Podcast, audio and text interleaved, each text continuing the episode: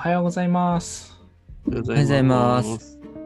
成長の絵の進行に基づく習慣の基礎は早起きにあり、だって一日は朝から始まるということで、今日も朝から始めております。11月18日水曜日のサンラジです。今日は、まあちょっと時事ネタ編を久しぶりに取り扱いたいと思いますけど、テーマはこちら。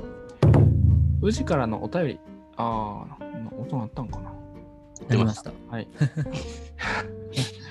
あの、フェイス、ウジの別格本山連成部の Facebook ページ、11月15日の投稿をえテーマに話していきたいと思います。どんな投稿だったかというと、コロナ禍で巧妙を見るっていうタイトルの投稿でした。まあ、一言で言うと、連成会ができなかったから、実は収入ゼロのはずなんだけど、他のことが結構増えてきたよと。まあ、全体でトータルプラスではないのかもしれないですけど、あの嬉しい、皆さん、ん、嬉しいこともあったと。それが何かっていうと、写経の数が昨年に比べて2倍ぐらいになりましたと。皆さんが送ってくださったことですね、家でやれることとして。で他には、情報誌、報蔵っていう、まあ、機関誌みたいなものを発行してるんですけど、それが、えー予算枠を1割以上も超えて増加、今も増加中っていうことですね。その理由として、まあ、ご存知の方はいらっしゃると思うんですけど、宇治は今年の5月からオンライン行事、まあ、ネットフォーラムですね、今で言うと、ところの、始めて、え連成部の本部講師、本部講師法の講話を配信したことですね。そして、本路蔵会っていうのがあって、それはもともと、あの、放送が送られてくる、紙が送られてくるってものだったんですけど、オンライン放送会っていう年間会費2000円のものを導入して、それが今890名以上にも会会員が上ると。で、オンラインなので、あの放送が本来紙ではなくてデータで届くと。なので、印刷費も輸送費もかからないからエコですよと。しかも、コストも削減できるっていうことで、まあ、いろいろとコロナ禍でできることをいろいろ工夫されて、そういった結果を出されたということで、あの成長内的にはこれからの将来を感じるような時事ネタかなと思います。ということで、宇治からのお便りを読んで感じたこと、みんなものをシェアできたなと思います。同時に来たな、おはようございます。おはようございます。おはようございます。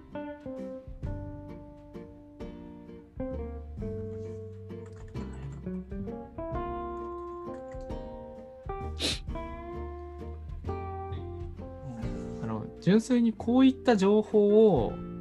なんか展開するっていうのに時代を感時代を感じましたね、僕は。うん。お金の話だけど、それをこういうふうに嬉しいことがありましたっていうふうに出すっていうのは、もうなんかいいですよね。オンライン放送会メンバーとしても、僕オンライン放送会メンバーじゃないけど、とても嬉しいだろうなっていう。あ自分たちのこう見てるっていうのが、こう、宇治にこういう形で貢献にもなってるんだっていうですね。890名ってすごいですね。うん。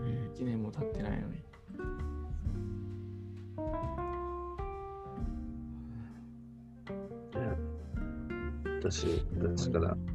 えっと、そうですね、今のあの記事読ませていただいて、なんかすごい、やっぱ嬉しかったは嬉しかったんですよね。なんか私もそのオンライン放送会で入ってるかって言ったら入ってないんですけれども、入ってないんだけども、なんかそういう、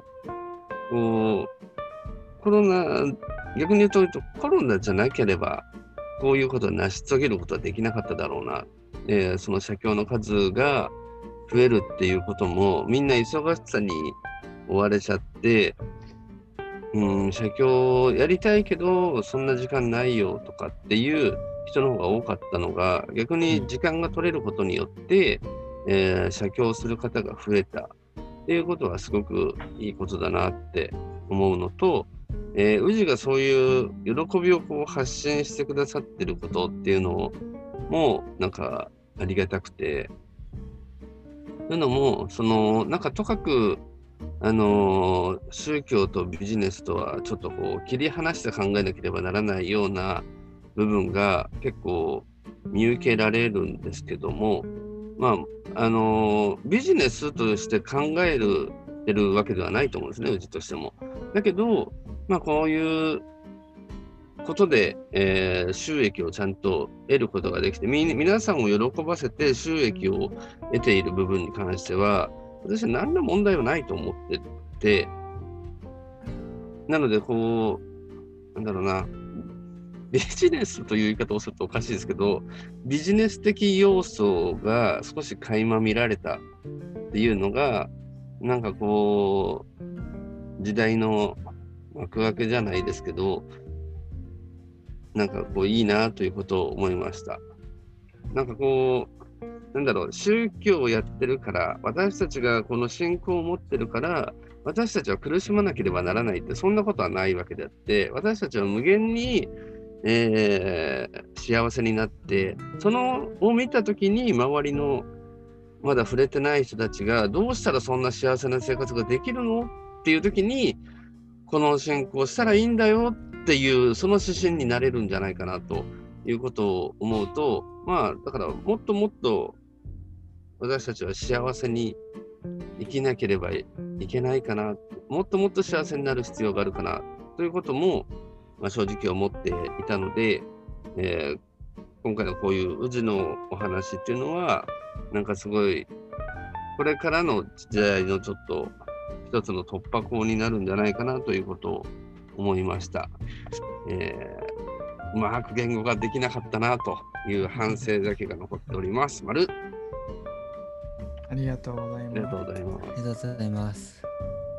追加のご紹介ってところで、あのぜひこれ気になった方は Facebook で、あの宇治別格本山連成部っていう Facebook ページで公開されている投稿なので、あのご覧いただくといろんな今省いている内容もご覧いただくことができると思うんですけど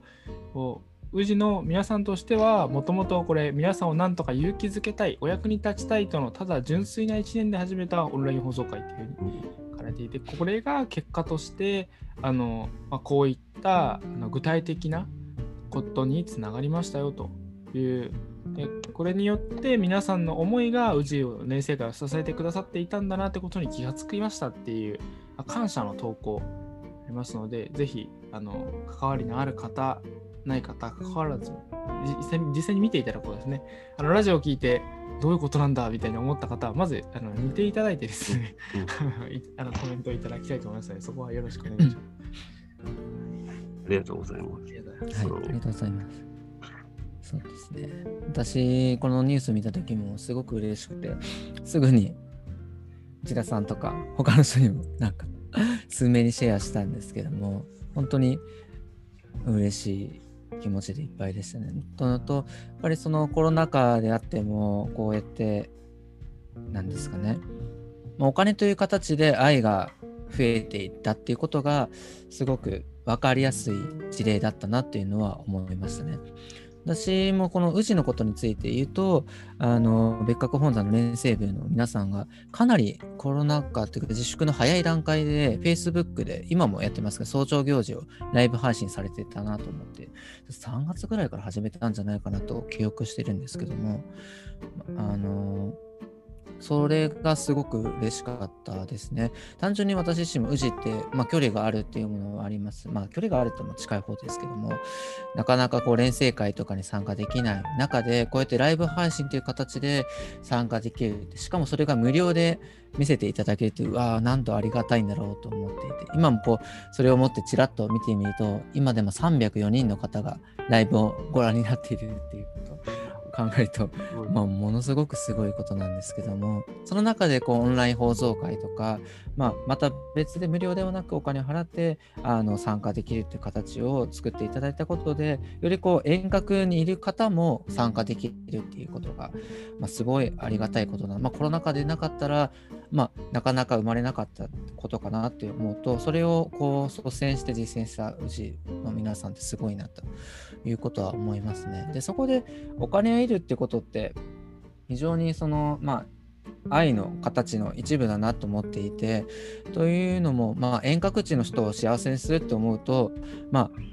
ああの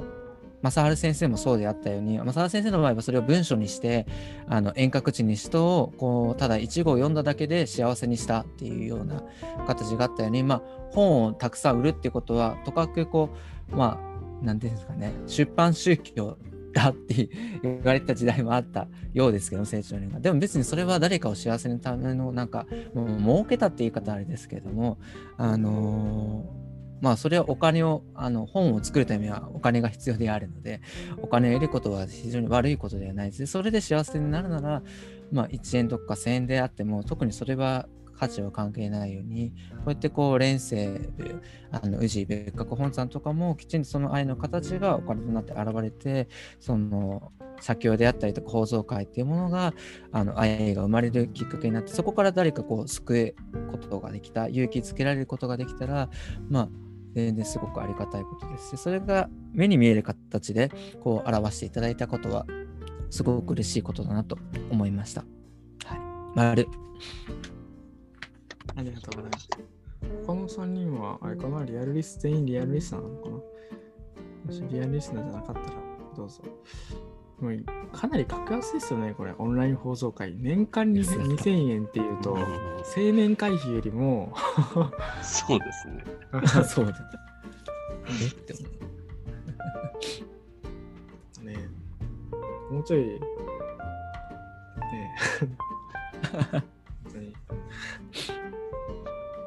僕がいろいろなんか一般のものであの年会費払ってるもので年会費2000円って一つもないな。どんな気安くてももうちょいしますね。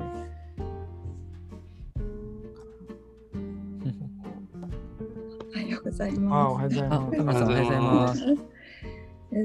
私も 今何の話してるのか分からなかったのでやっとなんか、ね、URL 見て把握しました。宇治私宇治のオンライン放送入ってるんですけどすごくあの私は東北なので、まあ、その遠くにいるからありがたいっていうのもあるしあと聞いた話ではあの車椅子とかそうなかなかこう体が不自由で宇治に行きたくても行けないって方にはすごく喜ばれてるみたいでその結構なんだっけあの宇治の宇治じゃないや成長年の方って結構年齢層が高くなってきてるから、うん、こうあのー、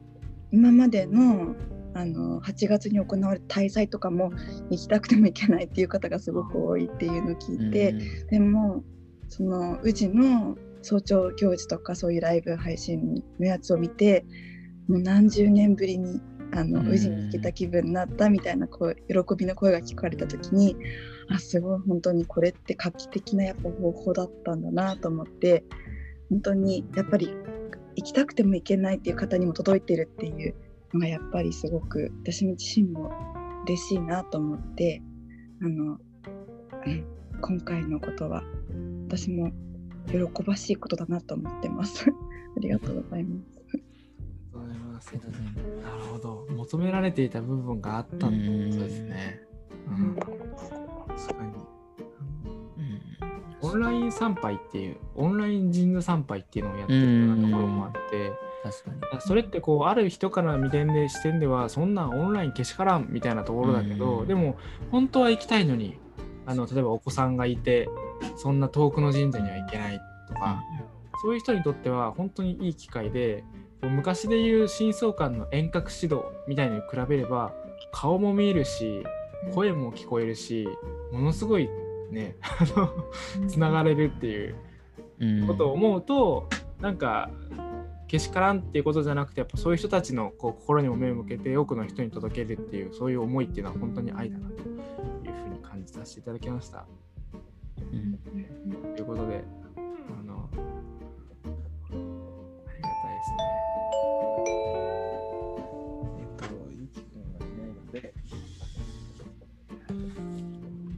ます。日時計日記、水曜日11月18日です。人間はもともと素晴らしいから素晴らしくなろうとする。人間はもともと素晴らしいから素晴らしくなろうとする。いいですね、これ。うん、以上で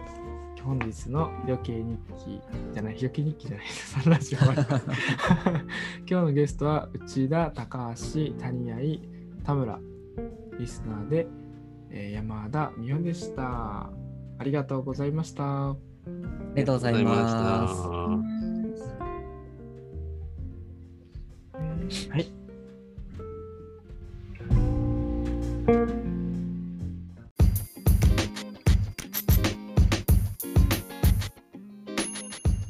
サンラジはその日のゲストでお届け中。毎朝ユニークな語りでゆったり楽しく深めています。もし成長の絵の教えをしっかり聞きたいという方は、道場や地元講師へご相談を、また皆様からの感想、要望、質問、テーマの投稿を大募集中。詳細は公式ウェブサイト、サナリ .com にアクセス。綴りは sanradi.com sanradi.com です。それではいってらっしゃい。